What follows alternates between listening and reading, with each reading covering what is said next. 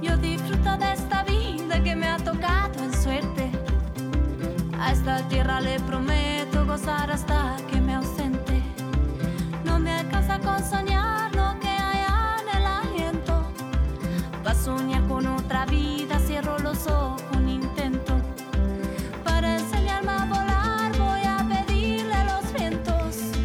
les va? Muy buenas noches, bienvenidos a Cuento con Vos. Mi nombre es María Areces y hasta la una de la mañana vamos a estar acompañándote, contándote historias, eh, haciendo mm, escuchar la voz de aquellos que son un poquito más vulnerables en nuestra sociedad y de aquellos que ayudan a esas personas vulnerables. Nos encanta poder compartirlo con ustedes porque hay tanta gente que hace tantas cosas. Recuerdan que no hace mucho entregamos algunos reconocimientos a varios de nuestros entrevistados. Bueno, fue un placer enorme, tuvo muchísima repercusión. Gracias a todos los que llamaron para contarnos este, lo bien que la pasaron y, cuando escucharon el programa cómo se sorprendieron con esas historias de personas que habitualmente no conocen, ¿eh? porque no son personas que están todo el tiempo en los medios de comunicación, en la tele o en la radio, pero que todos los días trabajan de sol a sol para ayudar y tender una mano a otros.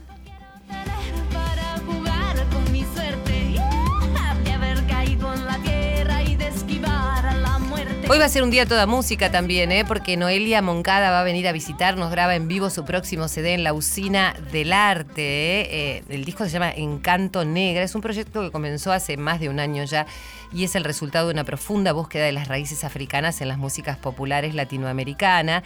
Y mm, ella le pone el cuerpo a través de los tangos, las milongas, los candombes, los sones cubanos y otros ritmos del sur. Así que vamos a tener un programita movido cuando recibamos a Noelia Moncada.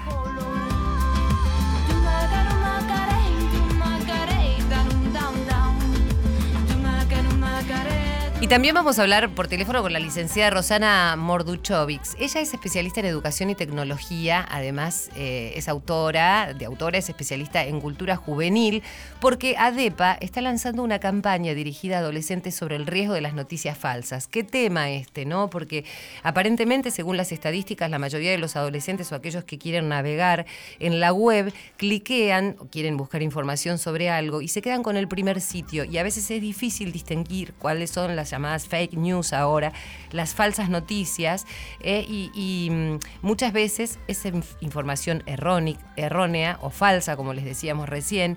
Y también hay estadísticas bastante eh, preocupantes que tienen que ver con la cantidad de horas que los niños y adolescentes, y también nosotros los adultos, pasamos frente a la pantalla de un celular, cómo se ha perdido el diálogo. Bueno, de eso vamos a hablar enseguidita con la licenciada Morduchovics.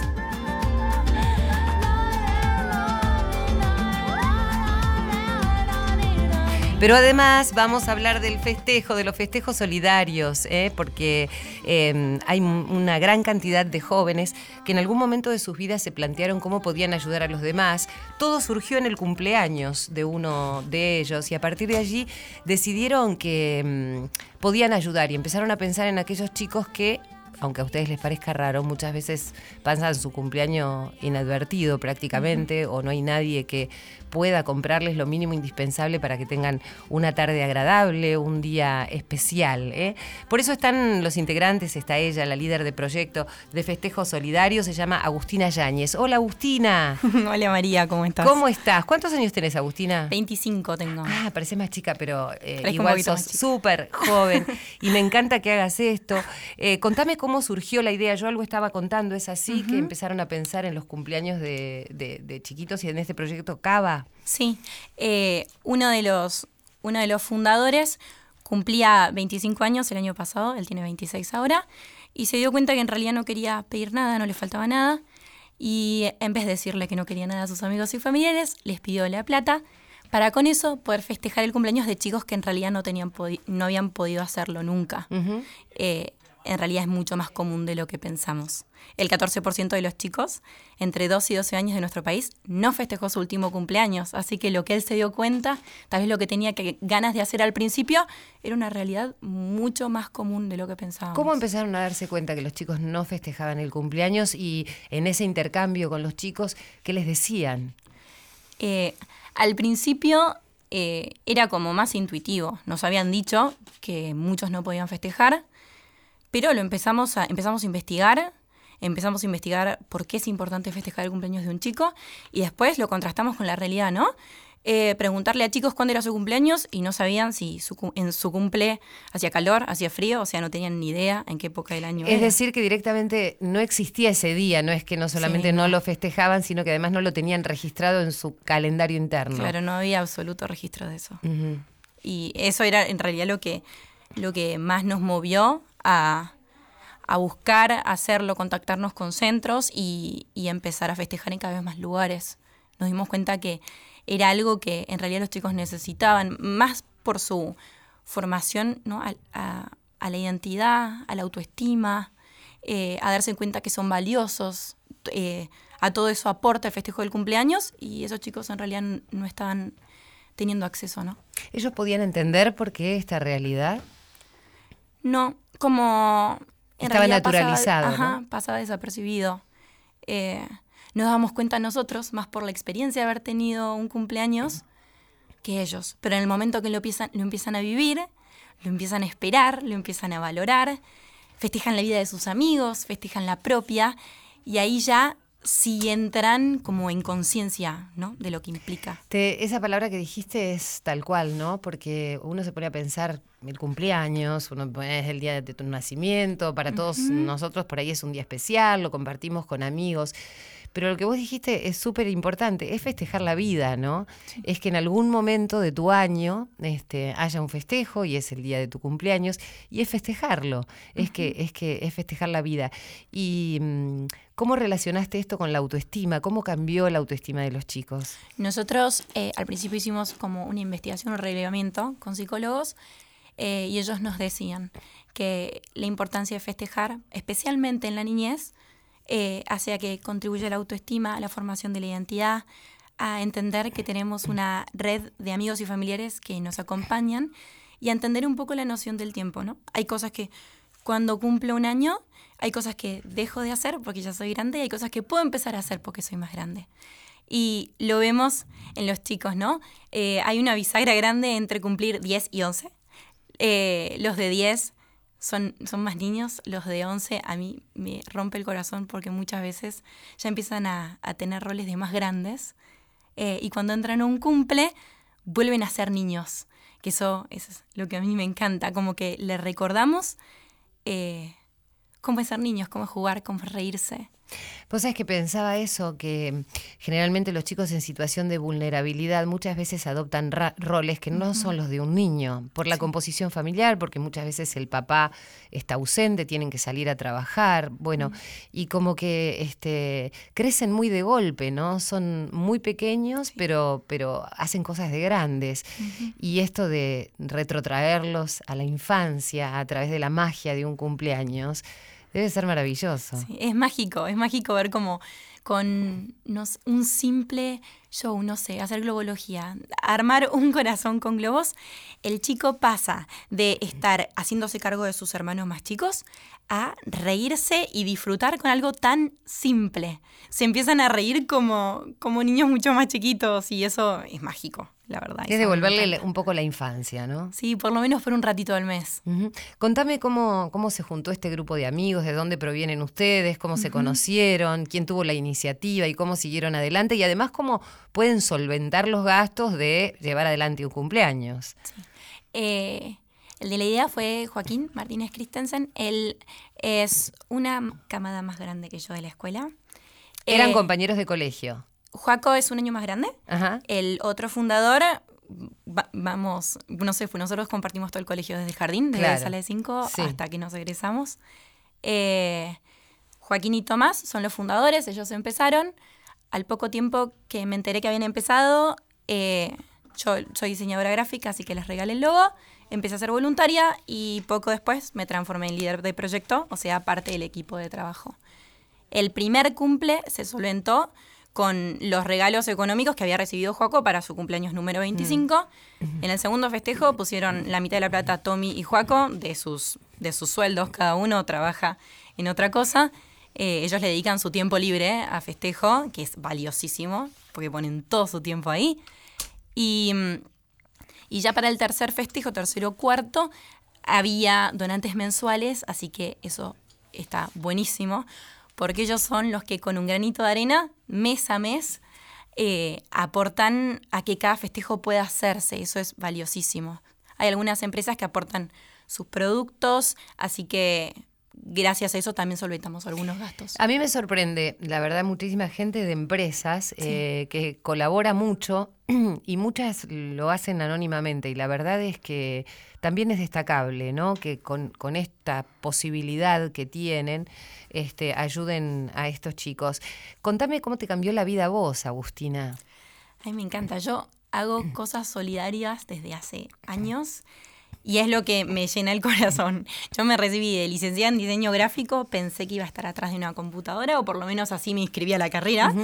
Y poco a poco fui descubriendo que si yo no tenía el incentivo social, no le encontraba algo valioso que sustente mi trabajo. Necesitaba trabajar para el beneficio de alguien más. Así que soy feliz en mi puesto de trabajo hoy. ¿Cuántos chicos tienen más o menos para festejar? Celebramos el cumple de 470 chicos. Un montón. Un montón. Y es increíble como nos acordamos del nombre y la historia de cada uno. Son todos distintos, son todos especiales. Desde el que eh, es un poco revoltoso en el cumple hasta el que demuestra cariño al toque. Eh, a mí me gusta decirlo a los voluntarios que todos esos chicos están buscando siempre lo mismo, cariño y atención. Sí, claro. Así que es poner un límite con cariño, con amor o eh, dar un abrazo con el mismo cariño y el mismo amor. Vamos a escuchar un poquito de música. Enseguida volvemos con Agustina. Tenemos mucho en el programa de hoy. Me encanta conocer a gente tan joven, eh, que desde muy, desde antes, inclusive de estos 25 años de Agustina, tienen este ímpetu, ¿no? Para sacar adelante este, la posibilidad de que estos chicos tengan su propio cumple, algo que era inexistente, era algo que no existía en la vida, ni siquiera esa propia fecha. Ahora no solamente festejan la vida, sino que además la festejan con todo. Ya volvemos.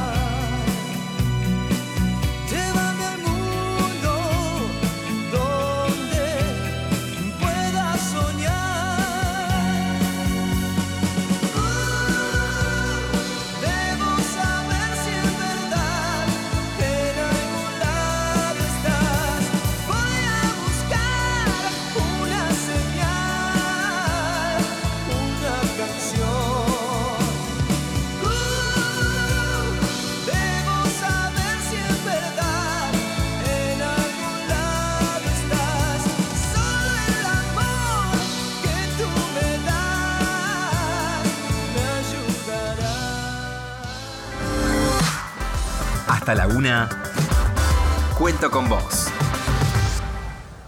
De festejo solidario fue de una forma muy inesperada. Este año se acercaba mi cumpleaños y se me ocurrió hacer algo distinto con los regalos. Regalos que en realidad no necesitamos. Y ahí fue que surgió la idea de donarlos. Fue, familia, este año no necesito regalos, no quiero regalos, denme plata. Pero ya teniendo muy claro que eso lo iba a usar para que otros chicos puedan festejar. ¿Y sabías que chicos? No, y ese fue el gran tema, porque la plata se recaudó muy fácil, porque las dos semanas fue mi cumpleaños, y ahora era a quién lo vamos a donar. Claro. Y yo justo estaba haciendo un curso de red solidaria que se llamaba Escuela de Líderes para la Comunidad, y ahí me pusieron en contacto con la gente en Barriarte, que es Fernanda Miño, que tiene este centro recreativo que recibe a más de 70 chicos todos los días para hacer apoyo escolar, talleres de arte, cualquier tipo de de actividad para que los chicos no estén en los pasillos del barrio fuera de horario escolar. Nosotros queremos lograr alcanzar a todos los chicos del país, si, si, si nos da, que, no tienen la, posibilidad, por sea económica, situación económica o porque simplemente no, no, no lo pueden hacer, de celebrar esos cumpleaños, celebrar el cumpleaños. Y es algo tan, algo tan simple, no sé, son unas, unas golosinas, el, el soplar las velitas, una torta, recibir un regalo. La verdad que acá les, les das un regalo que por ahí es, es un spinner, que hoy en día pues, ya está, no sé si tanto, pero los chicos se vuelven locos con los spinners. Cuando ves que abren el regalo y están abriendo un spinner, es como les desbordan de alegría. Es algo tan lindo verlos y que con lo que estamos haciendo, eh, transmitir eso es, Bueno, y escuchábamos eh, la voz de uno de los integrantes de esta agrupación Festejo Solidario. eh. Me encanta, Agustina Yáñez está acá con nosotros, es la líder de proyecto. Son cuatro amigos, ¿verdad, Agus? Sí, somos cuatro. Joaquín Martínez Christensen, que es uno de los fundadores, el que te contaba hace un ratito de la idea. Que empezó con su cumpleaños y que además Sí. fue a, a hablar a Red, va, estuvo allí en Red Solidaria. Sí, haciendo el curso de Sí. solidarios. Después Tomás Ordóñez, que es el chico que estuvo conmigo en el colegio y nos egresamos juntos.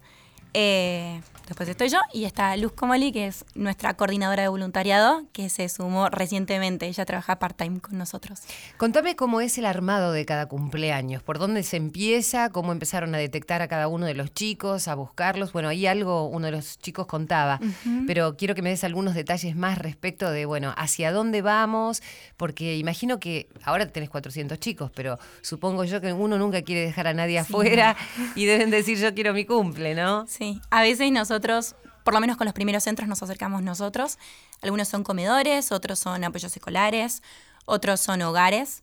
Eh, al principio nos, nos acercamos a nosotros y cada vez más centros y comedores se acercan a nosotros, al revés. Claro. Eh, para decir, por favor, queremos que vengan a festejar acá. Tenemos 100, 200, 300 chicos. Así que nosotros eh, intentamos mover nuestros recursos para que eso se pueda hacer. El compromiso que asumimos con cada centro es por lo menos poder festejar por un año entero. No queremos que ningún chico del centro se quede sin cumpleaños. Claro. Así que cuando le decimos sí a un centro es sí A y por lo todos. menos a festejarle a todos. ¿Y es en el día exacto de su cumpleaños? O por, ejemplo, si cae un día de semana, por ahí puede ser el fin de semana. Pero digo, ¿es en ese lapso? es en eh, durante ese mes. A veces los chicos, eh, el centro tiene 170 chicos y en el mes cumplen, eh, cumplen 15. Entonces, vamos a fin de mes o a principio del mes siguiente y les festejamos a todos los que cumplieron el mes anterior. Así que casi siempre son cumpleaños multitudinarios, a no ser que estemos hablando de algún centro bien chiquito que tiene, no sé, 40 chicos y de repente son 3 o 4 los que Claro, cumplen años. claro. Qué linda tarea. ¿Y hasta qué edades? Hasta los 12 años, o sea, desde los 2 hasta los 12, que es el lapso de la Te niñez. deben venir de 13, de 14, de 15. Y a veces invitan a sus, am- a sus amigos y ¿Cuándo hermanos. viene mi cumple, no? Y sí, es que todos quieren celebrar. Y mucho, bueno, es entendible, ¿no? Si un chico de 14 nunca celebró su cumple, muere por festejarlo con las mismas ganas que el que tiene 5. Sí, claro. Así que, nada, tratamos de, de ver cómo podemos hacer. Bueno, me encanta este, esto que me está contando Agustina, insisto en esto que tiene que ver con chicos tan jóvenes eh, que decidieron salir de su zona de confort porque eh, seguramente en su infancia, en su adolescencia no les ha faltado nada. Agustina me contaba que tuvo una buena educación y son muy conscientes de que hay muchos chicos que no tienen lo mismo eh, y, y entendió que su mm, profesión eh, debía tener como un costado social, que con, lo, con las herramientas que tenía podía ayudar a otros. A nosotros nos pasa con, a diario, que compartimos las cosas que vivimos en cada festejo, tal vez anécdotas cada uno, y siempre terminamos en lo mismo. Pucha, qué suerte tuvimos nosotros. Entonces, y a mí se me pone la piel de gallina porque yo le cuento a los chicos cosas que me, me tocaron a mí de cada festejo y siempre es lo mismo. Qué suerte tuvimos nosotros, que siempre festejamos, que siempre tuvimos una torta y una velita para soplar, que siempre vino algún que otro amigo. Eh, la verdad que es un regalo, en realidad. Imagino que sí, y pensaba en esto de la juventud y del futuro, que son ellos. Este, ojalá el día de mañana puedan ocupar, si les gusta, algún puesto en la política con la misma sensibilidad social, ¿no? Porque creo que es lo que más hace falta en este país, jóvenes con ese ímpetu, ¿eh? que no este, pasen la vista por alto sobre aquellos que más lo necesitan, ¿no? Sí, ¿no? Que, que sepamos mirar para el costado, me parece. Eh, pues, a mí me gusta decir que por alguna razón tenemos dos oídos y solo una boca, ¿no? Para escuchar al otro y dos manos para poder ayudar al otro. Si habláramos, si habláramos la mitad de lo que hacemos y escuchamos, tal vez estaríamos muchísimo mejor. Agustina, ¿cómo se los puede ayudar? Ustedes tienen una página web, eh, si hay empresas, si alguien está escuchando y conoce alguna empresa que puede donar para que ustedes tengan para los cumpleaños, ¿cómo se pueden contactar un comedor? Ya veo que después se les llenan las páginas y no dan abasto, pero bueno, será cuestión de buscar más voluntarios. Pero digo, Sí, ¿cómo, Cuando tengamos un ratito contestamos. ¿cómo es el contacto con ustedes y, y qué es lo que se necesita? Sí. La página web es festejosolidario.org. Entra en la, en la parte de cómo ayudar y están las opciones de donaciones, de empresas, de voluntariado. Así que ahí pueden encontrar toda la info que necesitan para anotarse y nosotros les respondemos lo más rápido que podamos. Bueno, y hay realidades diferentes. ¿Viste lo que hablaba al principio? Nosotros ahora en un rato vamos a hablar con la licenciada Roxana Morduchovics. Eh, ella eh, es especialista en educación y tecnología y además es especialista en cultura juvenil, ¿no? Y hablamos de dos realidades distintas, de chicos que por ahí ni siquiera supieron hasta que llegaron ustedes de qué se trataba un cumpleaños y otros que viven todo el día conectados, ¿no? Este, eh, con, con, bueno, con internet y con las cuestiones estas que tienen que ver con la información y precisamente de eso vamos a hablar, ¿no? De, de- de- de lo mal que a veces se maneja la información en las redes, sobre la dificultad que tienen los chicos para entender sobre el peligro de estas cuestiones.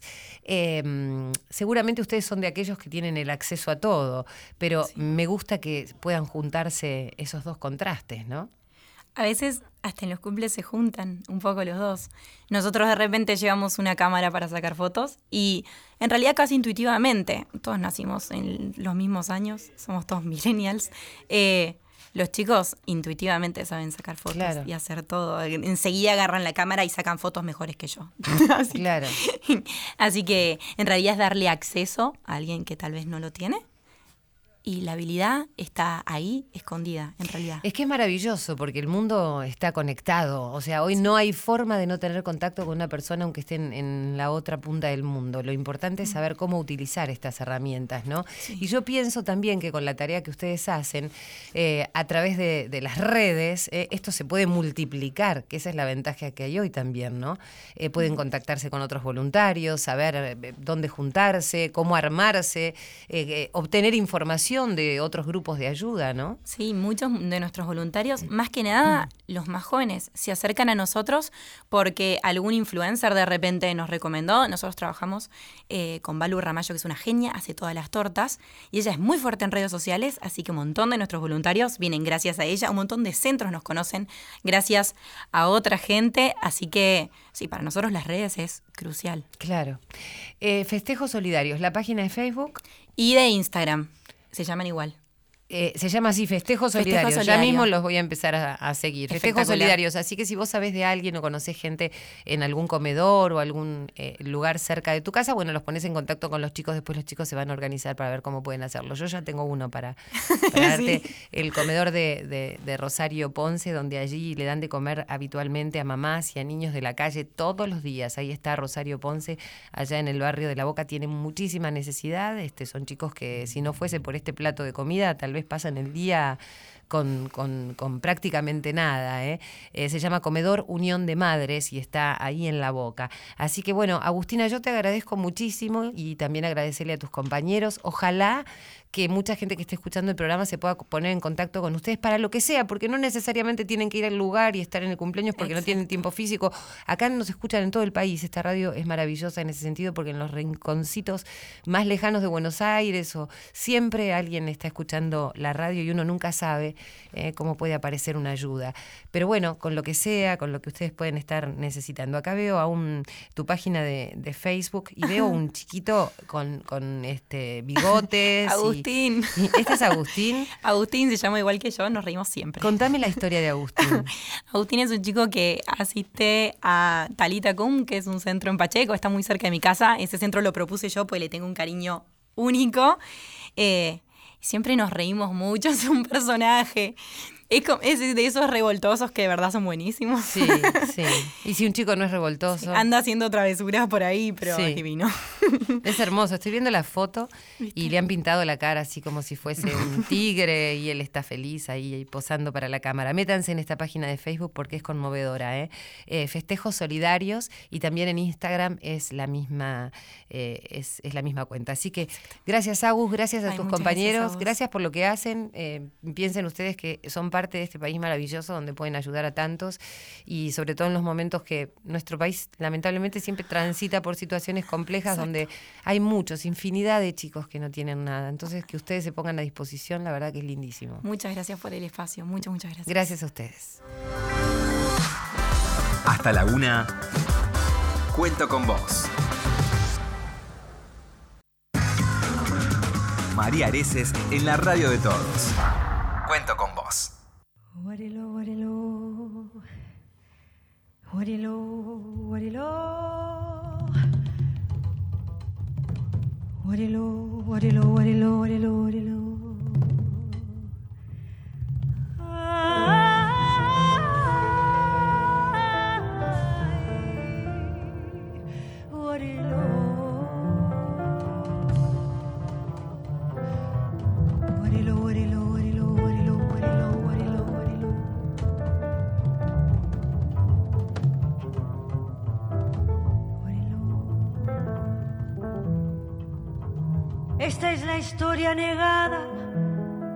Gente de color.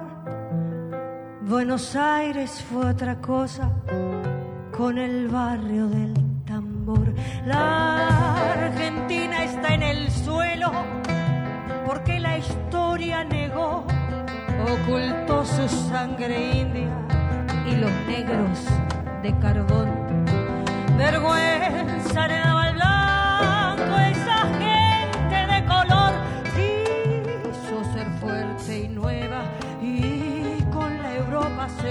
我。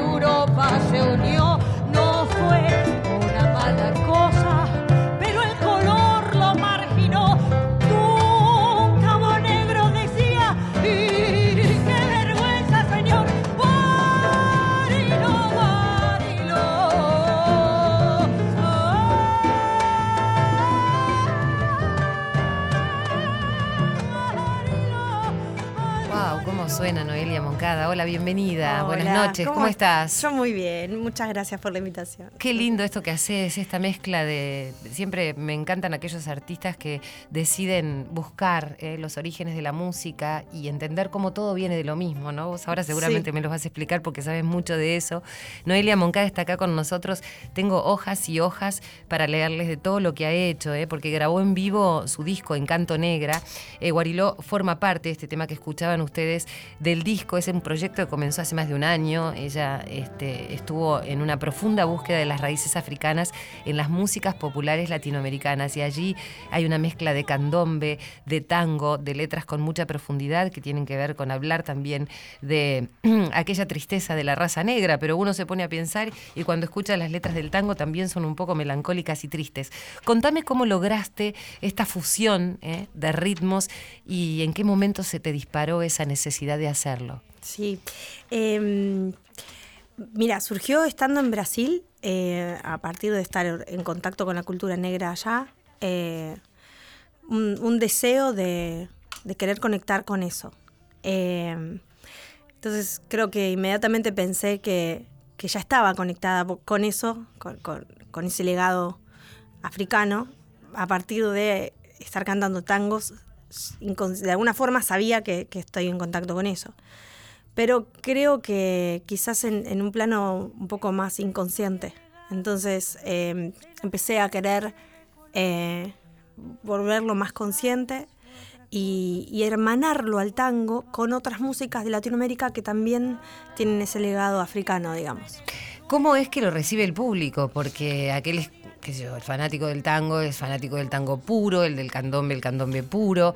Eh, sin Sí, embargo, sé que ha sido muy exitoso para vos, pero quiero saber cómo lo recibe el público y, y si puede detectar esto, ¿no? Bueno, eso que acabas de decir para mí es clave, eh, porque si hay algo con lo que se, no sé si diría que se pelea en Canto Negra, pero que con, con lo que...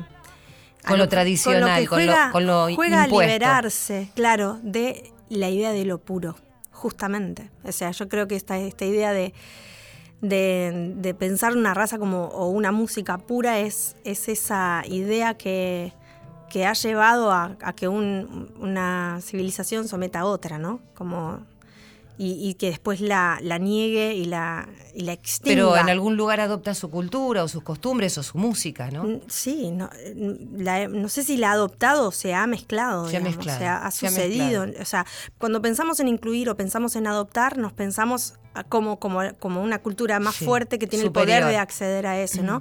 Y a mí me gusta la idea de pensar al otro como que el otro te transforma. O sea, el otro, si, si, si siempre hubiera sido así, no se hubiera eh, aniquilado a, a- a la raza negra acá, ¿no? Pero, pero claro, justamente por la idea de pensar lo excluyo o lo incluyo, es, es- es el blanco en un lugar de poder y se ha generado eso, ¿no?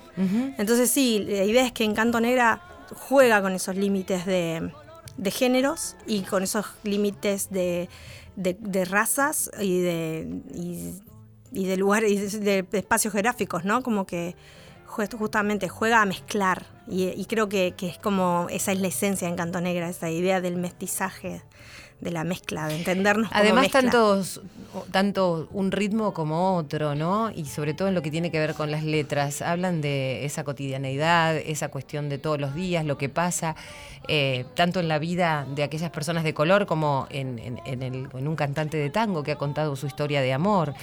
Eh, Sí. Algunos han contado su historia de destierro y además la, la base rítmica que nos ha llegado, ¿no? Exactamente. En el tango vos tenés, tanto en el contrabajo como en la mano izquierda, o en- yo diría en el swing que el tango tiene, para mí está ahí un montón de, de este leg- legado africano. Y ni hablar en nuestro idioma, en nuestras Claro, palabras. No te imaginas un contrabajo este, en el medio de un candombe, por ejemplo, y sin embargo está.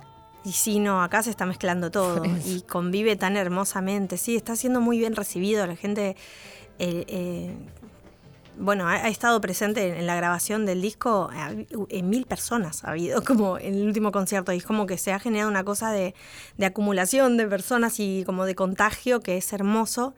Y me parece que hay, porque hay una empatía con esta, con- o sea, que la música que es contagiosa y, y esta, esta liberación de, bueno, bueno, que acá no, no, está, no estamos jugando como a lo puro, sino como a todo lo contrario, como a mezclar, a jugar. Es, Sí, además el hecho de que no es juzgar lo que se hace, ¿no? sino sentirlo. Cuando uno escucha un Mm. cantante, cuando uno en- eh, escucha sus ritmos, cuando yo escuchaba tu letra respecto de lo que le había pasado a una civilización, ¿no? Este, allí hay, hay muchas cosas también mezcladas entre la letra y la música. Y veo que tenés una trayectoria extensísima, que has estado por todos lados, has trabajado con Julio Boca, con los grandes del tango. Mm, Yo po- podría estar horas leyendo tu, tu, este, currículum, qué antigua. Este, pero la verdad es que me gustaría que me digas cuáles han sido los hitos más importantes en tu carrera. Sí, antes, perdón, que te quería aclarar Sí. que este, este tema pertenece a Juan Carlos Cáceres, Ajá. que es alguien que ha estado investigando enormemente sobre esta temática, mucho más que yo. Yo Sí. siento como una empatía con la temática muy profunda y el deseo de hacerlo, pero es la puntita del iceberg. O sea, él, él investigó un montón sobre esta temática y ha hecho esto y otros temas, mu- muchos más temas con respecto ¿Cómo a esto. comenzaste esa investigación? ¿Por dónde empezaste? Em, ¿Qué fue? Eh, sea, bueno, vos me dijiste lo que pasó en Brasil, que sentiste que estabas bastante como en comunión Y con esa llegué, cultura y claro, con esa música. Llegué y empecé a como a escuchar material, Mm. todo lo que estaba, o sea, tocando esta temática. Eh, y era enorme, es enorme. O sea, hay algo Mucha que me... música negra. Sí, música tanto en el tango como, como música latinoamericana. O sea, fui dejando que me vaya llevando. Y lo que siento que el de- finalmente quedó como denominador común es son temas que hablan sobre la temática también. Eh, negro con rasgos de blanco, por ejemplo. Claro. Un tema que yo escu- escuchaba hace muchos años atrás y que sonaba, ¿viste? Me suena a mis, eh, los 80, no sé, yo, yo de chica. Eh, es un tema uruguayo de Víctor Lima y como cómo la temática ha sido tomada y contada desde diferentes puntos. Eh, Eso es lo que, lo que intenté hacer. Como, creo, yo creo que me ha quedado pendiente por ahí acercarme un poco más a, a- a afrodescendientes aquí, que creo que eso va a suceder en algún momento, eh, y tomar versiones de ellos mismos, temas que ellos mismos han hecho. Llegué hasta ahí, pero me di cuenta que era un mundo enorme y que tenía ganas de dedicarle, no sé, un montón de tiempo, así que mientras tanto eso va a ir sucediendo, ¿no? Porque, digamos, una cosa es hablar de, de la negritud y otra es hablar con el negro aquí, que cuente su propia historia, no hablar de ellos, sino cantar cosas. Eso me quedó como pendiente, pero bueno, esto no termina, para mí recién, recién empieza. Y además esa historia de, eh, cuando hablábamos de lo puro, de eh, no aferrarse a la nada, porque son sobrevivientes, son supervivientes muchos de ellos, ¿no? Cuando vos te encontrás con una comunidad negra aquí en Argentina, muchos han sobrevivido a lo peor que se te ocurra, Sí. ¿no? Eh, y sin embargo... Son, son abiertos ¿no? a, a otras culturas, a otras cuestiones, a otros ritmos ellos mismos también, porque viven haciendo música. Sí, ni hablar. Bueno, eh, acá claramente hay, hay familias que se han como apartado un poco y me parece que tienen razón, ¿no? En hacerlo, como un poco de cuidarse. Eh, es, no es tan fácil llegar hoy al afrodescendiente, pero Claro. me parece, me parece lógico y me parece bien cuidar la temática y bueno, sí, es, es, es muy, es muy interesante y también es, no sé, para mí es algo que tengo que, siento que tengo que tener mucho cuidado porque simplemente somos todos personas y, y bueno, herir susceptibilidades o lo que sea, me, me importa no hacerlo, ¿no? Absolutamente. Pero sí, es, es, es enorme. Y con respecto a lo que me decías antes, eh, bueno, eh, como recorrido así, cosas que me han resultado como muy eh, trascendentes en la vida, que eh, eh, bueno, una de ellas ha sido, sí, eh, cantar junto a Julio Boca, que viajamos bastante en su despedida mundial, que justo lo hizo con un espectáculo que llamaba Boca Tango. Y sí, eso fue así un- una cosa inolvidable. Este, me han pasado muchas cosas. También el, el estar cerca de maestros como Raúl Garelo. eh, eh, bueno, eso también, el maestro Horacio Ferrer, también fue como... Qué maravilla. fue- claro. fue- Los grosos. Sí, que me han dado una mano para realmente entrar en un momento del tango diferente al actual. O sea, es en alrededor del, del 2000. Este es cuando yo, yo conocí a Horacio en Rosario, después al venir acá. él Claro, porque vos sos rosarina, puertas. ¿no? Sí. Sí, se han abierto muchas puertas. Bueno, y después, bueno, viajar por el mundo de, de la mano del tango también, también ha sido como un regalo de la vida grande. Bueno, vamos a seguir escuchando tu música, ¿Cómo ¿eh? no? Una maravilla lo que está haciendo en este momento Noelia Moncada.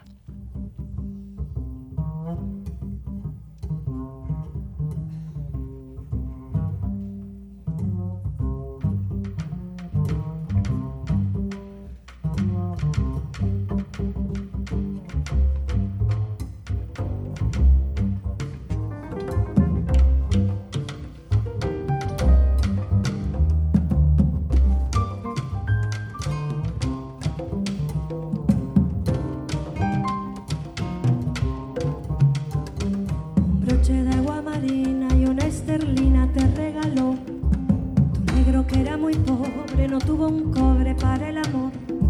Un pardo de ropa fina para tu ruina te conquistó. Yo digo que una mulata por oro y plata se enamoró.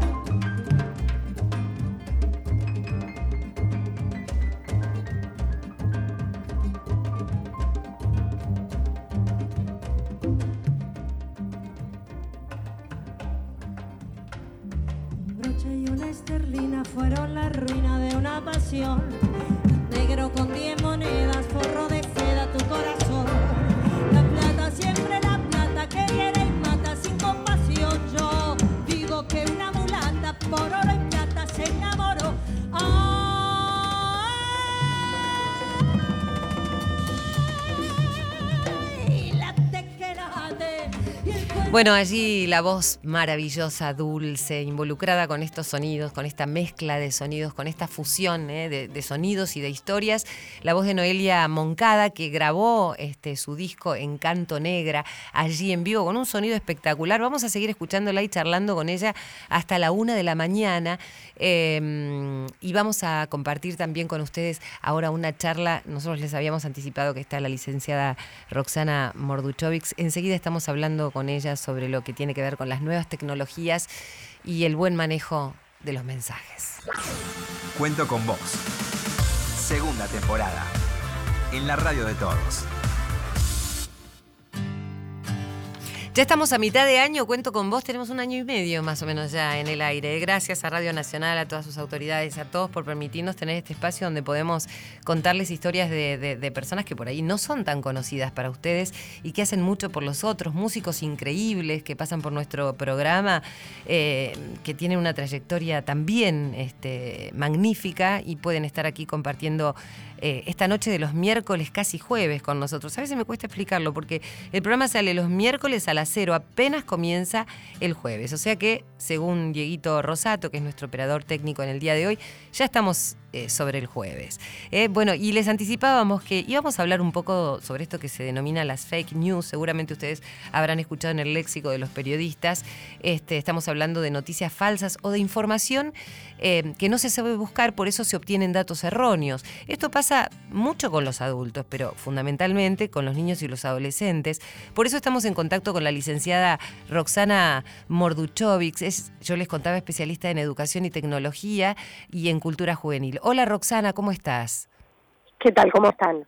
Muy bien. Yo sé que el primero, a partir del primero de septiembre, ya la Asociación de Entidades Periodísticas Argentinas, que es ADEPA, ha lanzado esta campaña que busca promover el uso de información confiable, buscando revertir los daños que provoca la utilización de noticias falsas. Me gustaría que me hables de esto, de lo que qué son las fake news, las noticias falsas y cuánto es el daño que pueden llegar a provocar. Bueno, digamos, sí que es correcto la información que vos diste. Desde el 1 de septiembre, ADEPA lanzó una campaña cuya originalidad, porque hay muchas campañas eh, sobre eh, las fake news o noticias falsas, pero esta está dirigida especialmente a adolescentes. Los estudios internacionales en todo el mundo, no solo en la Argentina, reflejan que cuando buscan información, los adolescentes se quedan con el primer link que encuentran, no comparan ni chequean la información en varias páginas web, eh, no identifican la procedencia o al autor de ese contenido, eh, confunden información con publicidad con el riesgo de utilizar una publicidad como si se tratara de una información y se informan básicamente por redes sociales, que es obviamente una manera parcial de informarse porque solo nos llegan eh, temas eh, de nuestros intereses o de los intereses de nuestros contactos. Entonces, este es un problema porque, como bien decís vos, trae muchos riesgos. No saber informarse, no saber eh, seleccionar y utilizar la información confiable de la web, lo que hace es que afecta la toma de decisiones. Claro. Las decisiones que tomamos es- estarían basadas en información poco confiable o de dudosa credibilidad.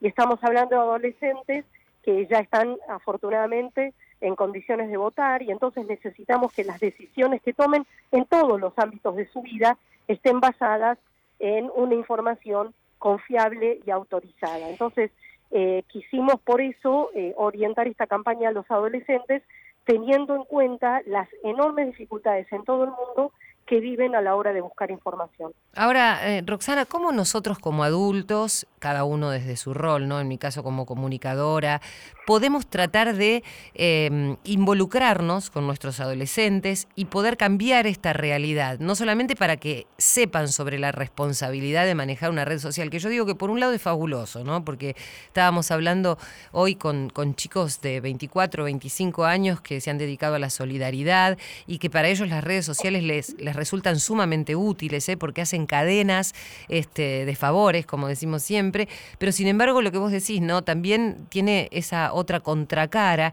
que es la más peligrosa y que evidentemente, según las encuestas, es la que hoy tiene menos peso. ¿Cómo podemos nosotros intervenir, Bueno, modificar decís, y accionar? Primero, digamos, es bien cierto, ¿no? Internet es una excelente herramienta y las redes sociales eh, encierran un potencial altísimo, no Sí. solamente para las redes solidarias de las que vos hablas, sino en lo personal, ¿no? Un chico tímido que le cuesta hacerse amigo, que le cuesta hablar, ha encontrado en las redes sociales, mediado por la pantalla, la posibilidad de decir lo que siente, de acercarse a una chica, a un chico, para poder hablar algo que no haría en el cara a cara. Entonces, eh, definitivamente las redes sociales encierran un muy buen potencial, igual que Internet. Como siempre, el gran desafío es saber usarlas. Eh, y con los chicos y adolescentes, que son los principales usuarios de redes sociales, en la Argentina 9 de cada 10 adolescentes tienen un perfil en una red social, es decir, eh, están todos, ¿no? Cuando uno dice 9 de cada 10, están absolutamente Todos. Entonces, eh, hay que eh, promover un uso seguro, un uso responsable y también un uso reflexivo y crítico. ¿Qué quiere decir? En uso seguro, uso responsable, lo que queremos decir es que los chicos no suban información privada a la web, porque nunca se sabe quién está detrás de la pantalla, y eh, saber también que cuando subimos información es muy difícil de borrar y además no hay nada 100% privado en la web. Entonces, Claro. estas cosas hay que explicárselas desde la familia y desde la escuela para que hagan un uso seguro. Además, la cantidad de perfiles eso- falsos, ¿no?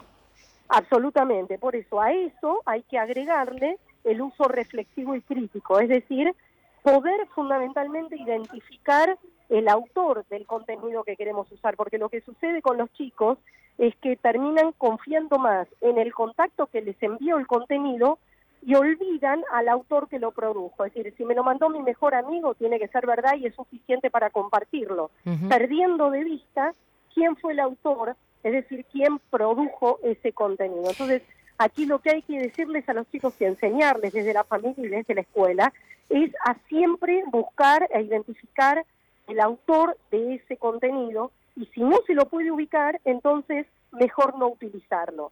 Y una vez que se lo identifica, verificar si es confiable o no, si tiene autoridad para hablar de ese tema. Por ejemplo, identificar si existe en la vida real, si es una universidad, si es un municipio, si es un gobierno, si es un partido político, si es un medio de comunicación, como bien vos decías, entonces, bueno, podemos prestarle atención. Pero si es alguien que no conocemos y no tenemos manera de verificar que Ujú. existe en la vida real, por lo menos necesitamos contrastarlo, confrontarlo, compararlo con otras ¿Sabes qué pensaba cuando eh, y miraba la campaña y también leía otra información que tiene que ver con el uso de los chicos en las nuevas tecnologías? Que generalmente, en- sobre todo en la adolescencia, la palabra de los padres tiene un peso relativo. Al contrario, muchas veces es desechada, ¿no? Y puede venir un tercero y decirles cualquier otra cosa y por ahí tiene mucho más valor esto. Qué importante que esto se transmita de adolescente en adolescente, ¿no? Cuando uno hace la campaña, generalmente, bueno, las campañas están armadas por adultos. Y muchas veces los adolescentes contestan que todo lo que proviene del mundo adulto es bastante dudoso, ¿no? Por esta cuestión de rebeldía que tienen naturalmente. Es verdad, y por eso justamente los textos de esta campaña, bueno, ahí el mérito es de la agencia de publicidad, pero están dirigidos a los adolescentes y son frases extraídas de internet que ellos mismos Claro. usan y creen. Por ejemplo, si corres abrigado, con mucha ropa, bajas más rápido de peso. Mm. En realidad esto circula entre los chicos, circula en internet y en realidad lo único que hace correr abrigado es deshidratarlo más Claro, rápidamente. Entonces, claro. eh, la agencia muy bien, buscamos entre todos frases que su credibilidad, no chequearlas, este, puede ser riesgosa para la salud de los chicos. Y son frases que ellos normalmente eh, utilizan porque circulan en la web y tiene que ver con esta historia de querer eh, adelgazar o tener mejor cuerpo. Entonces, Sí. hemos buscado frases para la campaña que circulan en la web, que son falsas y cuya credibilidad pondría en riesgo algún aspecto de su salud. Sí, además pensaba también en, en- en el caso de algunos youtubers que son súper divertidos, pero también en esto de eh, el buscar el, el- la, la situación fácil, ¿no? El hecho de la cantidad de seguidores, la aceptación, la autoestima, todo lo que implica y la, y la ansiedad que genera, ¿no? Estar delante de una pantalla. Efectivamente, bueno, esta es una generación eh, de, de lo que llamamos, la, la- se suele llamar la generación multitasking o multifunción, porque hacen todo al mismo tiempo y ya, es decir, utilizan, mientras ven televisión, escuchan música, navegan por internet, hablan por celular y hacen la tarea. Ajá. Es decir, todo al mismo tiempo es la generación de lo simultáneo, de las Sí. prácticas en simultáneo. Entonces, bueno, eh, es diferente que, que la generación lineal, que éramos nosotros cuando éramos adolescentes en el siglo XX, que hacíamos todo por secuencia. No se empezaba un nuevo libro si no se terminaba el anterior, claro. no se leía un nuevo texto, no se abrían 10 ventanas que además no teníamos, eh, este, sino se leía uno por uno. Mm. Entonces, bueno, hay que saber que estamos ante una generación diferente, que no nos debe alarmar esto, porque Mm. es un sello generacional, pero sí debemos ver bien cómo los orientamos eh, de acuerdo, es decir, partir de donde ellos están para llegar donde queremos que estén. Roxana, muchas gracias. Espero que no sea solo septiembre, sino que esto se prolongue a lo largo de los meses y de los años, porque me parece que es una campaña que tiene que estar súper presente, ¿no? Sí, sobre todo hoy en día que las noticias falsas eh, vulneran hasta la propia democracia. Tremendo, tremendo. Y algunas redes sociales que te digo, mejor es aislarse, ¿no? Porque además pueden dañar, dañar muchísimo, este, y esto a veces no tiene vuelta atrás.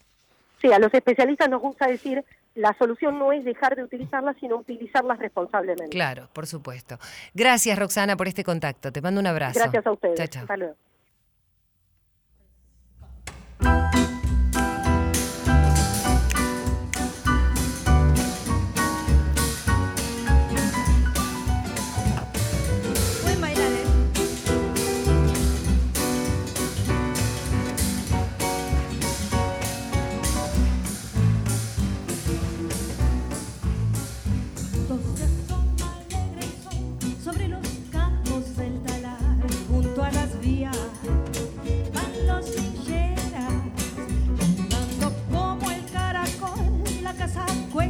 Hacia el azar, van los gitanos todos los días. Bueno, Noelia Moncada está con nosotros. Esta es la música eh, que venimos escuchando eh, de este maravilloso trabajo que grabó en vivo. Te agradecemos mucho que hayas estado acá. Nos encanta escuchar. El próximo evento, ¿dónde te podemos ir a ver? El 25 de octubre estaré presentándome en Café Vinilo. Este, Lindísimo lugar. Ah, sí, es uno de mis lugares preferidos. Em, bueno, estaremos ahí eh, con Encanto Negra, eh, o sea, este espectáculo. Que está compuesto con estos músicos maravillosos, Juan Pablo Navarro en el contrabajo, Ariel Argañarás en la guitarra, Facundo Guevara, Gaspar Titelman en la percusión y Pablo Fraguela en el piano y arreglos, que también estarán presentes conmigo. Gracias, Noelia. Las puertas de la radio para vos y para todos están siempre gracias. abiertas. Gracias, Diego Rosato, eh, por aguantar eh, el, zapateo americano de Irene Roast, que me encanta. Es compañera de baile de, mm, del doctor Cormillot. ¿Vas a las mismas clases, Irene? ¿Y por qué no lo traemos acá al doctor a bailar? Claro, lo que pasa que es radio, pero podemos hacer... Bueno, Silvio Ferrer también en la producción. Gracias chicos por hacer este programa. Y vos que estás del otro lado, sabe que los miércoles apenas empezado el jueves, o sea, el jueves a las cero, te esperamos. Y que estás del otro lado, contá conmigo porque yo sé que cuento con vos.